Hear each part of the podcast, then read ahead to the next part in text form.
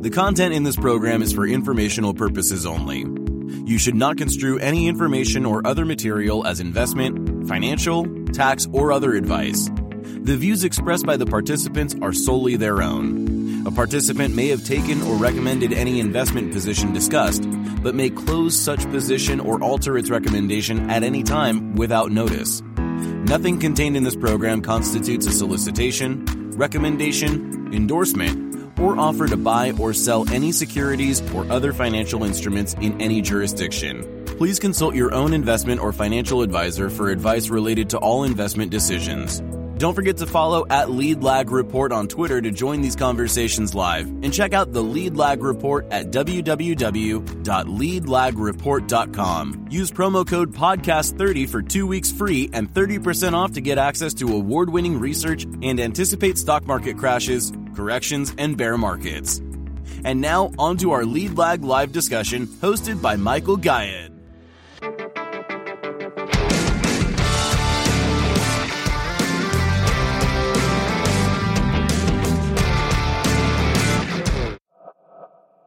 My name is Michael Gayed, publisher of the Lead Lag Report, and our special guest for the hour, Andreas uh, Steno Larsen. So, uh, Andreas, I certainly appreciate the time here from you. You and I have interacted a little bit through GM, and I've seen some of your Real Vision media appearance. But for those who are not familiar with your background, talk about what you've done, how you got involved in markets, and how do you tend to look at investing.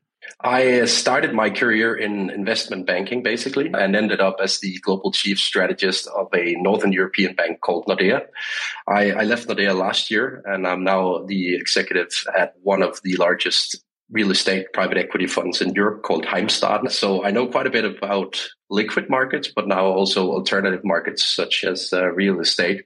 Uh, and I've basically been following macro developments and, and financial markets since I was 18 years old, thereabout. So it's been quite a while now. So uh, we'll, we'll, talk about a lot of different things, but I'm reminded of one of the things that Macro Alf once said to me, and he put a tweet out about it, which uh, I think most people probably intuitively know, but don't realize just how important it is, is that real estate really is the the biggest asset, right, of all the asset classes. I, I, and you said you're doing it from a private equity perspective, so maybe that's some we, uh, direction we can go in first. Let's talk about that market for those that are not familiar with private equity when it comes to real estate and talk about how real estate looks in Europe more broadly, because I can tell you here in the States, it's been uh, a remarkable move over the last two years. But but I want you to kind of riff on that for, for a few moments here. Well, well, first of all, uh, if we look at the European market, it sort of resembles the development that we've seen in, in the US and in Canada, but to a less crazy extent over the past couple of years. But, but in the northern parts of Europe, we've seen uh, a rapid increase in, in residential house prices, basically as a consequence of the extreme lows that we've seen in, in inflation adjusted interest rates.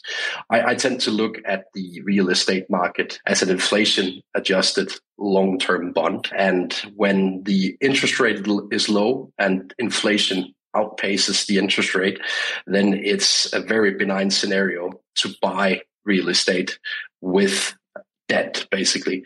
Uh, and that's exactly what we've seen over the past two to three years post COVID, that the financing conditions simply became so benign that uh, regular people had the opportunity to pay up for, for real estate compared to the scenario we had in 2019 ahead of COVID. But now we're starting to see the first signs of financing costs increasing rapidly, in particular in the US, but also in Canada. We haven't seen the same pace in in the repricing of mortgages in Europe, but we're certainly getting there as well. So of course, this is a story for real estate this year, with financing costs being at uh, a different uh, place level wise compared to 2021. It would almost be gullible to say that it shouldn't have a marginal price effect. So I think it will get into market prices over the coming four to six quarters, without a doubt. One of the, the things that's often referenced when it comes to residential property in the States is that there's been this kind of quasi crowding out of the, individual homeowner uh, and investor to the institutions like the Blackstones buying up a whole bunch of different properties. And in some cases you know i've seen things on buying up whole neighborhoods essentially. How's the institutional space looking in europe compared to what you may be familiar with when it comes to the U.S. Because I think there is this kind of concern that the U.S. is going to slowly become a renter nation as the big players with all the flush capital literally just take up your neighbor's property. Yeah, I mean it's very typical to to own one's own home in Europe, also compared to the U.S. But there are large differences within Europe. Uh, so in Eastern Europe, we have about ninety percent and above home ownership for regular people, while it's closer to sixty to seventy percent if we look at the northwestern part of, of Europe. And I I understand the view that we, we see some crowding out due to institutional investors entering this this market in size and we basically see the same trend in, in Europe as as you um, depict in the US that institutional investors find the running yield of buying and renting out quite attractive compared to, for example, bonds. So if you compare real estate to a bond investment, then I would still argue that real estate is is the better choice of the two from an institutional perspective. So I think that's why we see this crowding out effect playing out over the um, over the course of also the next five to ten years still. Yeah, it's it's become sort of more in the in the background of a lot of people's thinking that uh, you know if you have institutions coming in, they don't need to be forced sellers so that keeps prices elevated simply because you don't have also the mark to market of kind of the forced uh, seller, which we can also think through uh, as well. All right, so I want to go through some of these bullet points that you sent me. A lot of the conversations I do here on Spaces are macro driven and tend to not get too too granular. So I'll leave it to you as far as how detailed you want to get. But I'm curious your thoughts on what's going on with uh, this lockdown that we keep on seeing in media uh, happening in Shanghai, different parts of of China just yesterday, I think it was, right? The TSA said we're going to remove the masks. I mean, it seems like life is largely essentially back to normal everywhere except China. Let's yeah. talk through your thoughts on that. Well, I mean, the pictures that we see from Shanghai, they look very grim. I have to admit that. And I haven't been there for a while, quite obviously. Uh, I'm not even sure I wanted to go there at the moment due to these uh, draconian measures being in place. But it, it, to take a very uh, practical example of what's going on in, in Shanghai right now, you can basically track the daily volume of passengers in the tube in Shanghai. And over the past 14 days roughly. We've seen zero passengers in the in the tube in shanghai which basically means that it's closed. And so you're, you're you're not allowed to leave home. I think that's safe to say even without having boots on the ground there. So it's a very bizarre scenario. And of course it comes with substantial repercussions in terms of the supply chain. We've talked about the supply chain globally over and over since March 2020, but I basically think that the mother of all supply chain issues is right in front of us as a consequence of Shanghai being closed, as a consequence of Guangzhou being, being closed in, in, in China, because those, those two cities, they are instrumental in the global supply. If we look at the data that we get in every every day right now from from the shipping side it also looks worse and worse and worse for each day counting right now we have i think a little bit more than 350 container ships queuing up outside of shanghai which essentially means that they they are not allowed to enter and offload and in particular load again and, and return to the US and to Europe. So I think we should expect uh, a lot of supply scarcity in, in the US and in Europe with the time lag of maybe three to four weeks from now, which essentially means that a lot of the plastic shit that you buy in, in Walmart and elsewhere will simply be on in, in a month or two from now. We're not talking about necessities to a large extent, but still the price of goods will have to increase as a consequence of what's going on in Shanghai. So we haven't seen the worst of inflation yet that's my main message today. It almost sounds like it's like it's planned to some extent, in the sense that I don't mean I don't mean that from a conspiracy standpoint, but rather that you know China knows that it has the the bargaining power, right, as far as supply chains. And you know, if you really want to get that into the popular narrative more and more, that inflation is going to be higher and higher. Well, we're going to suddenly shut down a certain manufacturing hub. We're going to start making things stricter in terms of being able to get things out there. Talk talk through sort of the response here because it does seem a little bit unusual, for lack of a better way of saying it, that uh, this continues to happen, even though, again, vaccines, you don't hear much about deaths in China, but they're acting as if you're having mass casualties because of COVID all over. I, I, I mean, if let, let me try and don my tinfoil hat initially. I think the timing is highly suspicious on this lockdown in China, given that China has so far sort of refused to meddle with the crisis in Ukraine. And this could, of course, could be one way of sending a signal to the US indirectly on the Chinese stance on the Russian Ukrainian crisis. Therefore, I think we need to take action in the West in response to this. And it will, of course, emphasize the deglobalization trend that already started maybe a couple of years ago uh, under the Trump reign. So I, I, I, basically suspect that a lot of executives will will start looking into withdrawing manufacturing capacity from the Asian region and taking it back, onshoring it in, in the US and in Europe as a consequence of this. We haven't received a clearer signal in decades that it is costly to just allow China to be the factory of the world in particular in times of crisis. That was already the case during the first phase of COVID, but it's certainly the case again now with geopolitics playing an increasingly important role in the relationship between the US and China as a consequence of what's going on in Ukraine. So it's not really an optimistic scenario, manufacturing rise and supply wise for the next two, three, four quarters, since it takes time to, to move manufacturing back basically. So I'm with you on the, all that. The, the the dilemma that I have is that could be even more inflationary if you have things onshored. So yes, there's the argument that you want to have more things within your borders and be less dependent upon somebody else having to export those goods to you. But you're doing that to begin with because there's a labor advantage in terms of that as a cost at production, right? So if you end up having this broader wave over the last next several years of bringing those supply chains closer to home, well, then I'm pretty sure that labor costs are much, much higher in the U.S. than in China, than in Europe, than in China. So that eh, would actually make the case that you have real secular wage inflation still to come on that uh, deglobalization. So I want you to kind of think through that as a as a thought experiment. That, that's clearly the risk scenario for the next decade or two that onshoring means that we will enter a rate spiral that we haven't seen since the 70s.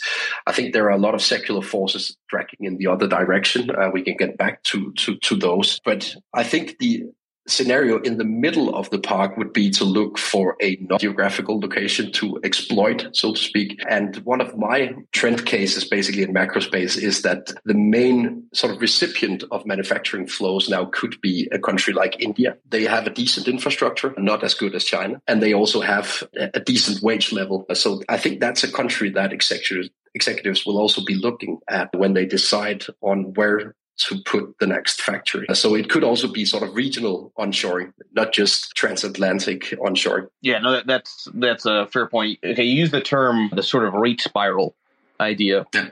and it's just funny timing. So I just had a conversation with an advisor, and the advisor basically said, "Well, you know, any kind of work that's been done on markets has been based on this."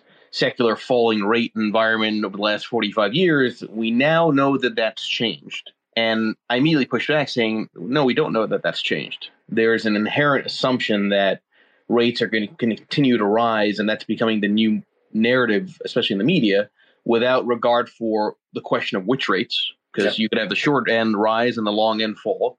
And then seemingly everyone forgot context that you can't really have rising rates if you have debt that exceeds everything else.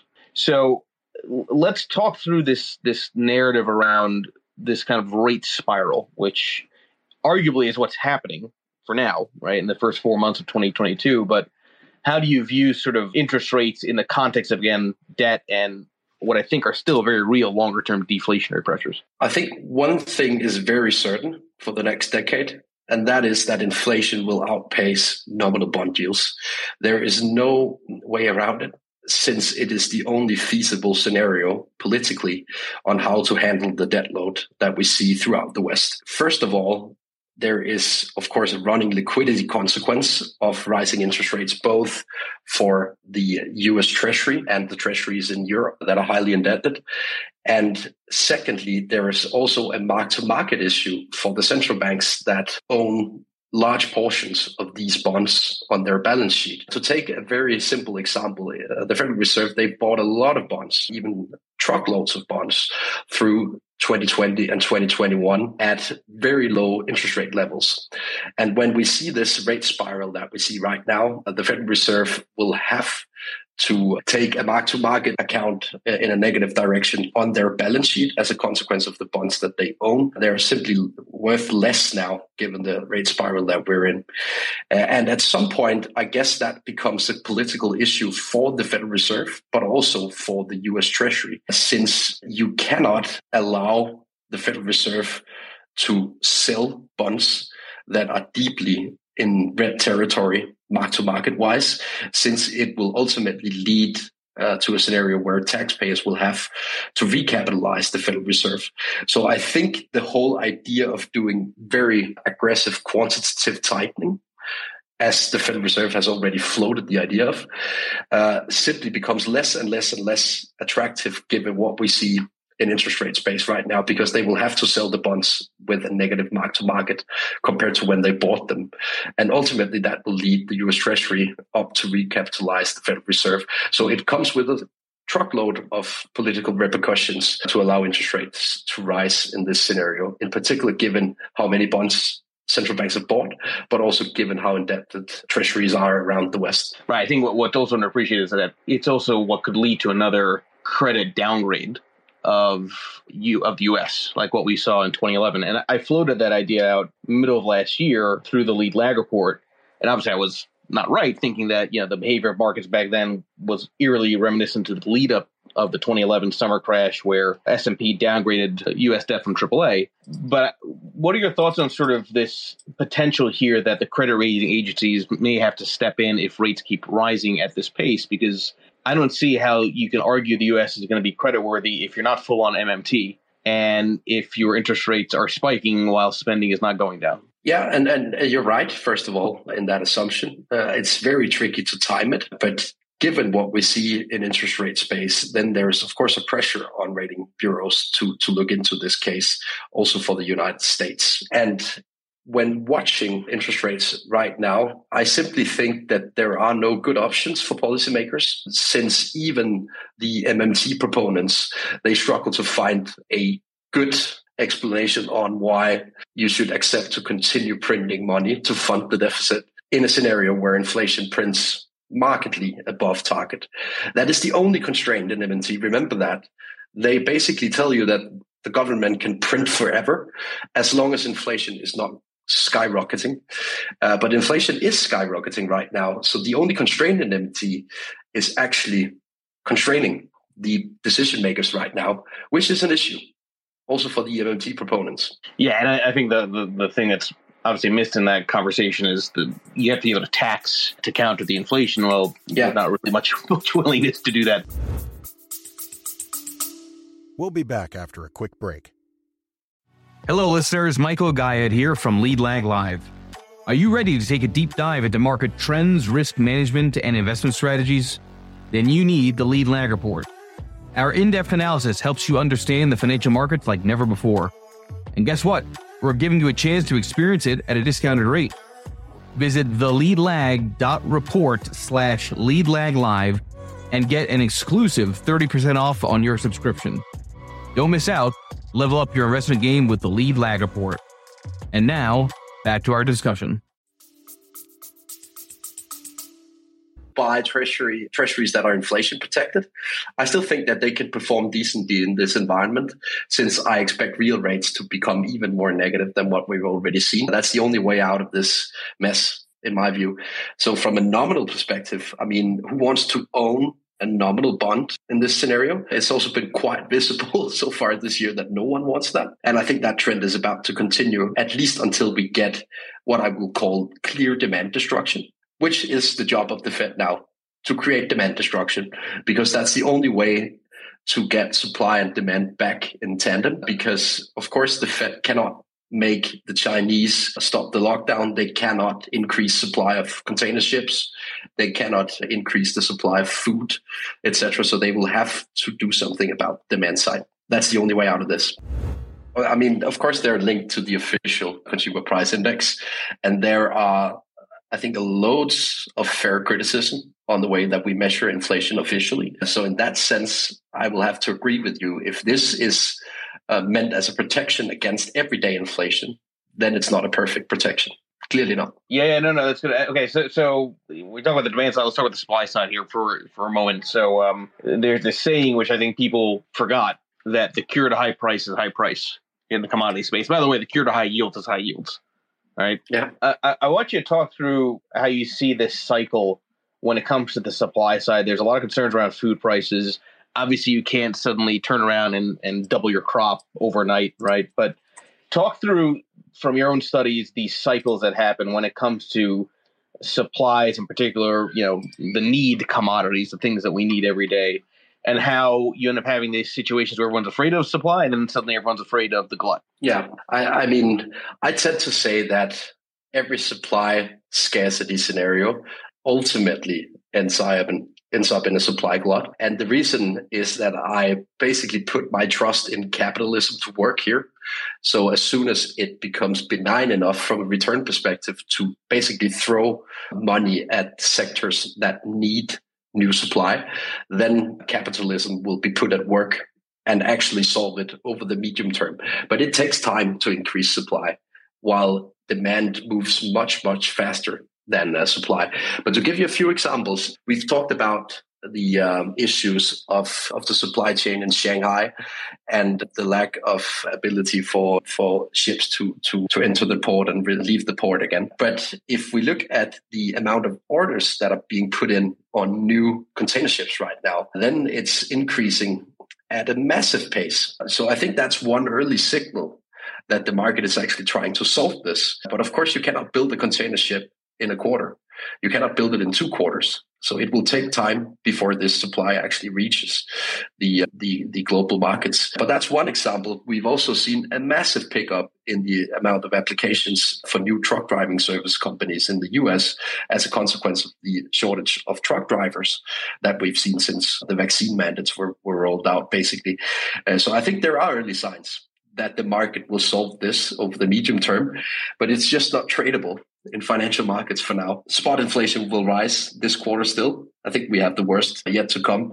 And therefore, you need to look at what's right in front of you from trading perspective right now, not what's in front of you in five years' time. All right. So that goes actually to the name of the space. All right. So is the stock market right or wrong? And it's always funny to me because the discussion around whether an investment thesis is right or wrong assumes that the endpoint is the correct endpoint. Right. In other words, you can be you know, there are a lot of people that were quote unquote wrong about the idea that real estate would cause a financial crisis in 06, you know, into 07, and then suddenly they're geniuses in 08.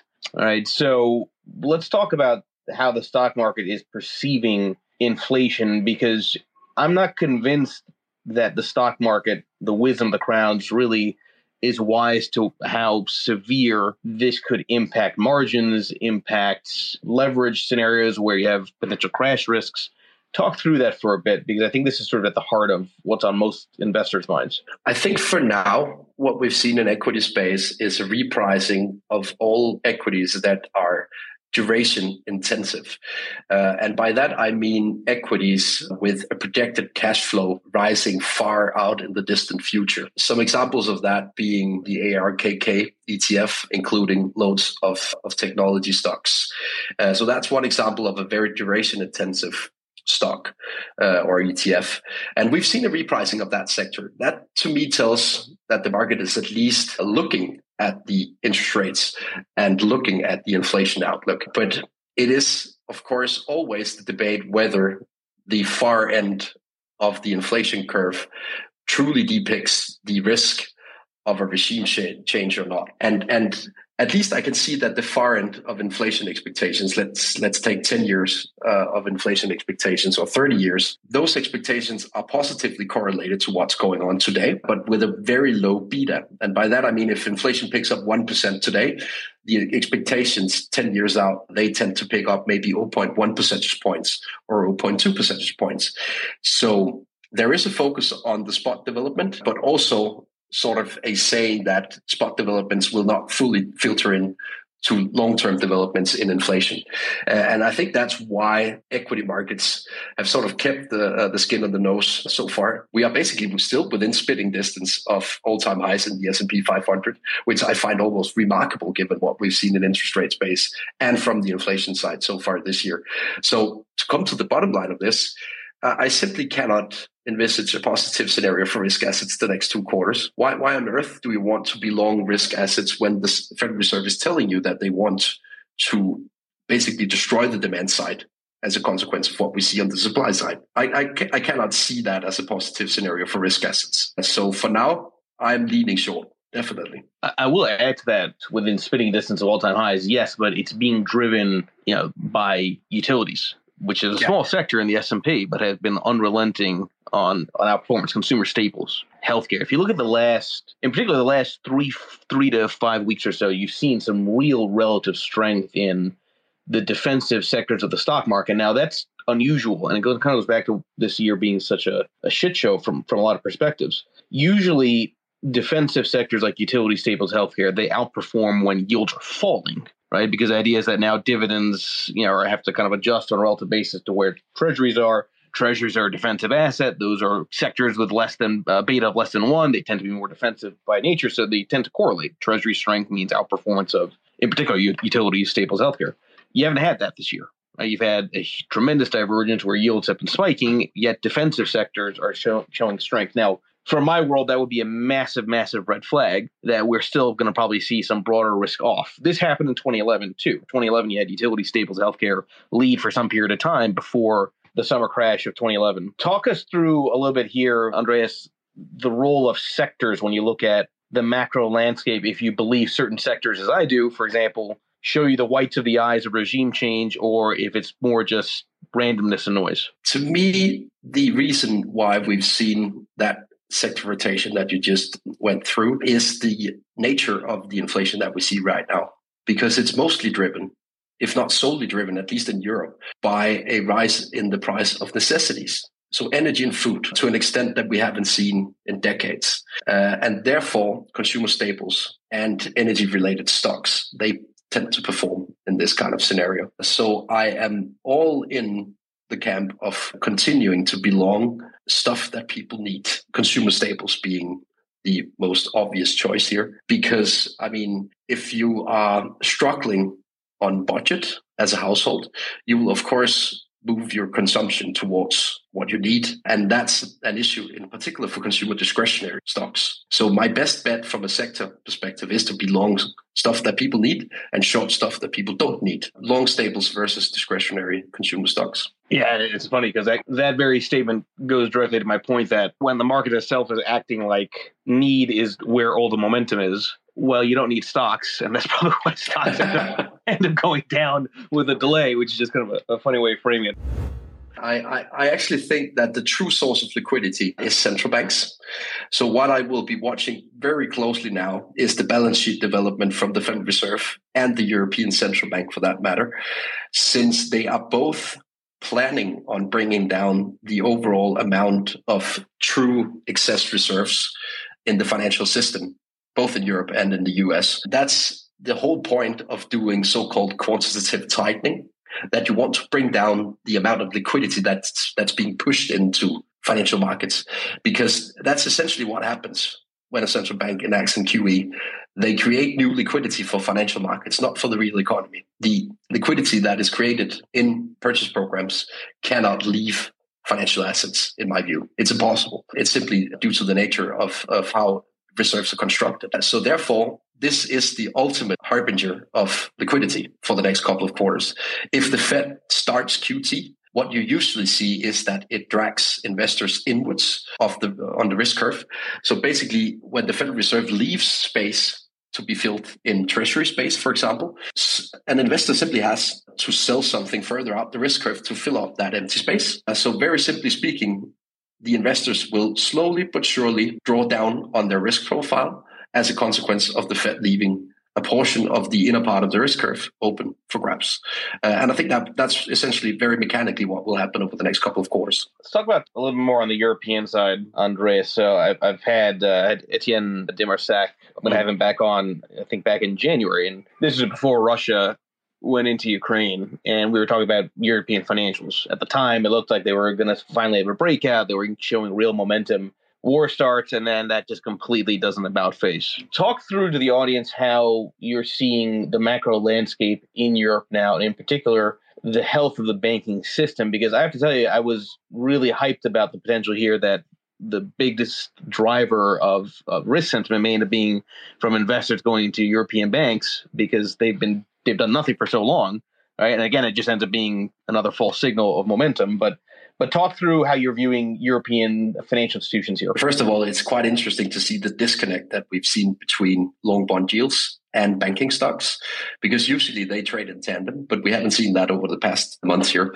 I think as a consequence of, of the geopolitical mess that we are currently stuck in in Europe. First of all, I think it's a done deal that we get a recession in Europe basically now. I think we're in the in the middle of it already. But we just have, don't have the data yet. And the reason being that we went from using around three and a half percent of the GDP in Europe on energy in 2020 to now roughly entering double digit territory of GDP just on the energy bill. And large countries in Europe, Germany as the biggest example, they have no local production of energy. And it's been fading like crazy over the past decade because we basically trusted Russia on this. It's been a massive mistake from a geopolitical standpoint. And I simply don't understand that that not, that people don't point fingers at Angela Merkel more than what they do for those decisions taken since 2010, basically. So we, we need a long structural trend to reverse in Europe on the energy front before we get back into a better structural growth outlook for, for core countries such as such as Germany. Uh, and there you have the exact explanation why financial institutions they don't perform on the equity market in in Europe, both as a consequence of of the very negative growth outlook, but also as a consequence of the indirect exposures that they have to Eastern European countries with large trade patterns with Russia, and also directly with Russia. You you can find a couple of institutions heavily linked to Russia among the uh, big European financial institutions. I, think it matters for the Fed, the spread between corporate bonds and, and the US Treasury curve. We've seen how they've reacted to widespread increases in, uh, in corporate bond spreads over the uh, past decade. Uh, so it, it is probably one of the signals that they are actively following in, in, in order to correctly adjust the balance sheet policy to the scenario that we're looking into. So I actually think that if credit spreads they start moving rapidly up, then the Federal Reserve will react to that. Uh, but if we get the opposite scenario where we get spread tightening while the overall base of the yield curve continues to increase, then they will allow that to continue. It wouldn't be a, a red flag for them. Let's, let's continue with the Europe theme for for a moment here, because again, we don't have too many people talking explicitly about Europe for a good amount of the hour here. But aside from banks, um, assuming Europe is in a recession, which a lot of people are of that opinion, every recession always has its winners afterwards, right? There's always a shopping list for whenever that recession ends. While it's still very early, I'm curious, Andreas, your, your thoughts on where might there be some opportunities for those that want to look at Europe once we're kind of past this period because from a US perspective, it's been not a fun experience for the last decade to try to diversify internationally. I think, for, first of all, we need to take account uh, of the rapid move that we've seen politically towards trying to make Europe independent of uh, Russian energy resources. So the equities in Europe that are linked to fighting climate change, I think they will get a massive revival once we are on the other side of, of the recession. And frankly speaking, those stocks, they also tend to have a very firm duration profile. So it basically means that they tend to sell off when interest rates go up. So you, you get you will even get the chance of buying them fairly cheap as a consequence of the move we've seen in interest rate space. And I think uh, we are about to enter a an almost extreme structural trend over the next decade of of Europe trying to make everything green in terms of the uh, energy production, uh, and it will be backed up by truckloads of money from the European Union and also from the local administrations in most of the European countries. So this is exactly the place where authorities will place their chips. So why don't you place your chips there as well? I've had a lot of um, prior speakers talk about nuclear within that framework, yeah. right? And that you know, again, Germany, you know, clearly, I think that even they would have made the mistake in trying to get rid of nuclear plants. They probably should have been doing quite the opposite. But I, I'm curious. I don't know how closely you've studied the sector, but I'm curious your thoughts on nuclear as one way to not only play the European shift towards green, because it's hard to talk about green without nuclear, but even outside of Europe, sort of the the case for that type of an energy source versus what we're seeing, which is all this momentum in traditional oil and gas type type plays. I, am heavily invested in uh, in a uranium ETF myself, so I have to disclaim that. So I think that's one perfect way to exploit this new trend from an investment perspective. First of all, it took, I think, four weeks, maybe even only three weeks from the uh, issue with natural gas being a scarce resource or at least a pricey resource in the European Union until the European Commission accepted to label nuclear as green. Prior to the crisis here, it wasn't labeled, labeled as a green energy resource.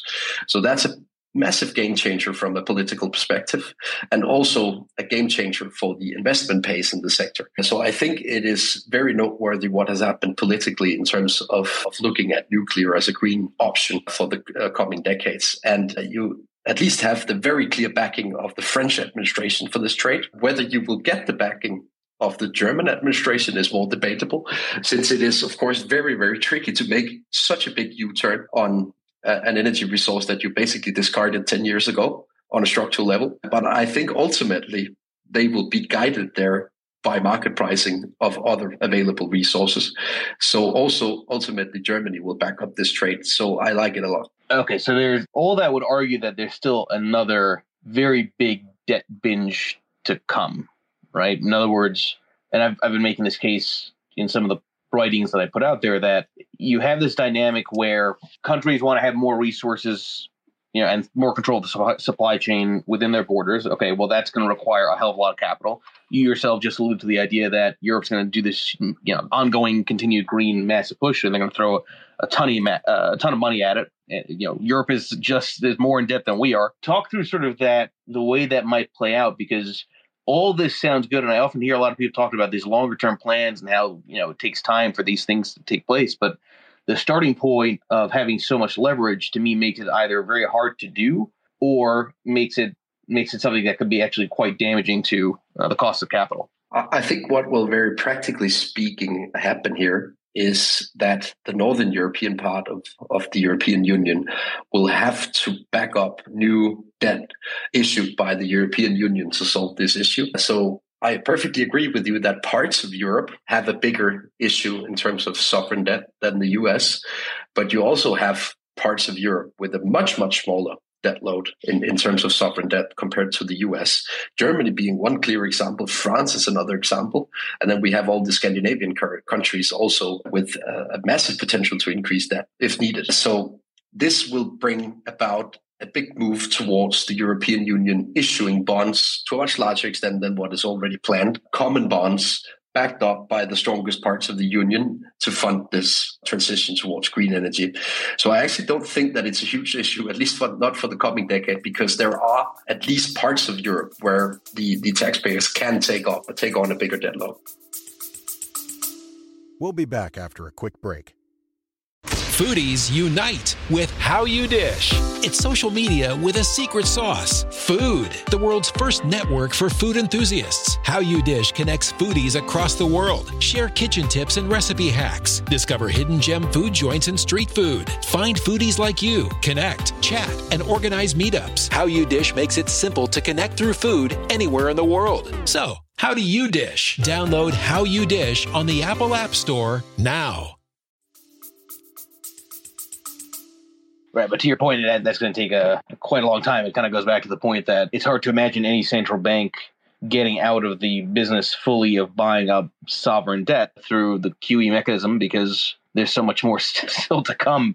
So, and who else is going to buy you know, to keep those rates relatively low? I think it's kind of a an interesting question. Yeah, uh, and I mean, we should remember that the European Central Bank is still buying. That's kind of crazy, right? Given that we have plus seven and a half percent inflation in the eurozone. I mean, if if you would have told a German ten years ago that the European Central Bank would be buying German debt while German inflation was running above seven and a half percent, then they would have asked you to off basically. I mean, it would have been a crazy scenario to imagine. But right now, and I know that they're trying to plan their exit from this. But uh, I mean, usually what we've seen when the European Central Bank has planned its exit from a, a, purchase program, they run into very practical obstacles on the spread between Southern European debt and Northern European debt. And essentially, we are yet to face that test that phase of the test in the sort of sequencing of the exit from very loose monetary policy in the European Central Bank in this cycle. So I'm not even sure that they've passed that test yes, yet.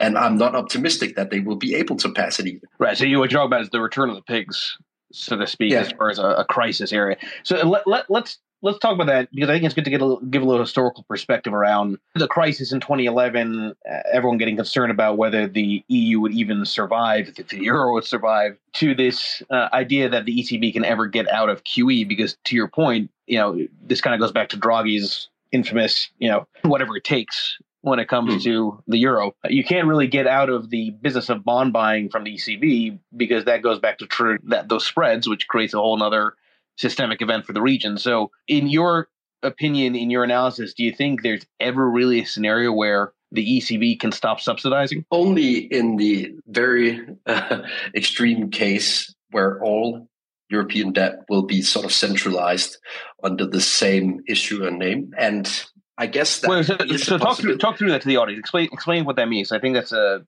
that's something that, again when you're sitting in the U.S. you naturally assume that most things work the way the U.S. works. But but, but talk through that. Yeah, well they certainly don't at least for now. So all sovereigns within the European Union they issue debt themselves, and that's why you have this issue of extreme differences in the credit quality between, for example, Italian and Spanish bonds, and then the core of the European Union in, in France and, and Germany. And you could even argue that, that the credit quality of the French sovereign bonds is, is, is kind of debatable. So that's the whole issue when it comes to the European Central Bank leaving the QE program since some of the issuers within the European Union, they struggle to get good market prices if they are left on their own.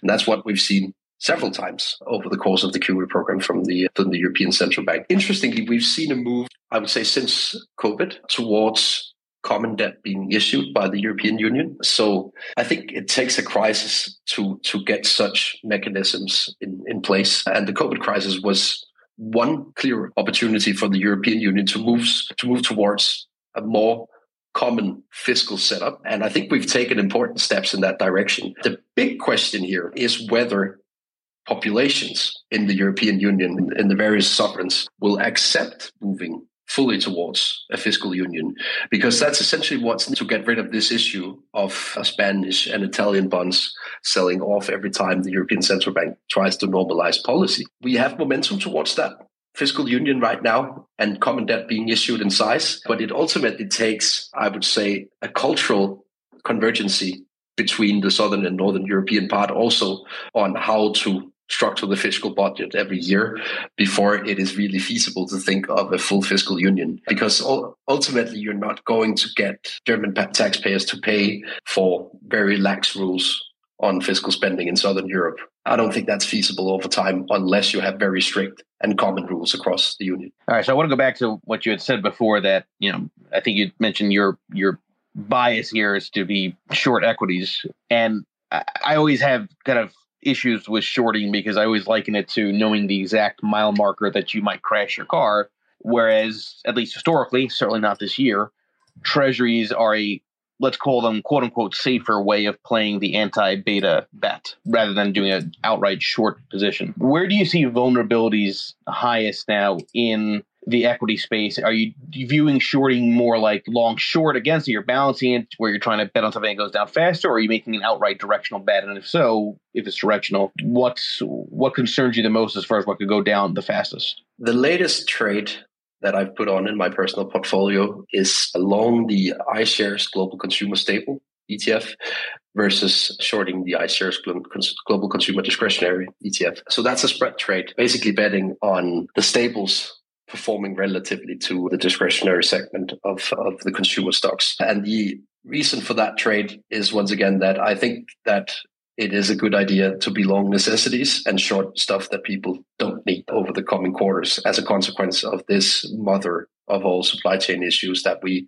are currently faced with due to the lockdown in China. So that's the rationale, the rationale behind that trade. From an index level, I basically prefer not to be short at any time, basically. I think it's very tricky to be that. It's also very tricky to be sort of continuously short bonds as a consequence of the carry that you have against you. So I would probably prefer not to be that in a portfolio construction as a consequence of the costs that it bears on a running basis. So I rather prefer to play this in relative bets, such as one sector being long one sector and being short another. And you should also note that under the surface of con- the consumer discretionary ETF, you also have tech related stocks such as Tesla. Tesla is as far as I remember, the biggest position in this discretionary ETF that I've bought, sorry, that I've sold. So there is a, an element of buying the old economy versus shorting the new economy in this trade as well. And I'm curious then, at what point would you consider bonds a buy? And maybe I should clarify that that yeah. when I'm talking about bonds, I'm really talking about treasuries,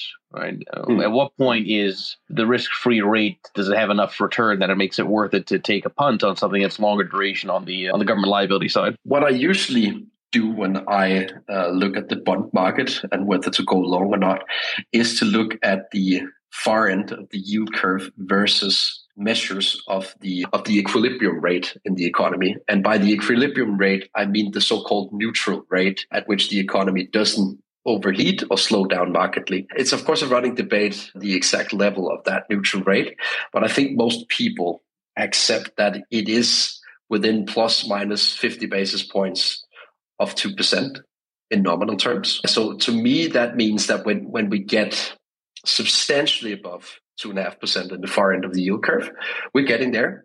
Then it becomes incre- increasingly attractive to try and go long treasuries as a tactical trade to get a very firm signal in my bond model. Then we would probably need to reach 3.5% roughly in the 10 year treasury before it's a firm buy signal. So we are within not spitting distance, but within reachable territory of of a, of a yield level that I could accept going long from. That that reminds me a bit of the the conversation that was just referenced about the advisor I spoke with not too long ago, uh, who said, "Yeah, it's hard to buy something that's up thirty percent. Refuse to consider buying treasuries because they're down a pretty big number. Right? Uh, people always have problems with extremes, even though most money is made at the extremes." Which I think is just yeah. an interesting thing to kind of uh, tease out. So, listen, for everybody that's joined for the hour, please make sure you follow uh, Andreas Steno Larsen here. Thank you, Andreas, and everybody enjoy the rest of your day. The content in this program is for informational purposes only. You should not construe any information or other material as investment, financial, tax, or other advice. The views expressed by the participants are solely their own. A participant may have taken or recommended any investment position discussed but may close such position or alter its recommendation at any time without notice. Nothing contained in this program constitutes a solicitation, recommendation, endorsement, or offer to buy or sell any securities or other financial instruments in any jurisdiction. Please consult your own investment or financial advisor for advice related to all investment decisions. Don't forget to follow at Lead Lag Report on X, Instagram, Threads, and YouTube and check out the Lead Lag Report at www.leadlagreport.com. Use promo code podcast30 for 2 weeks free and 30% off to get access to award-winning research and anticipate stock market crashes, corrections, and bear markets.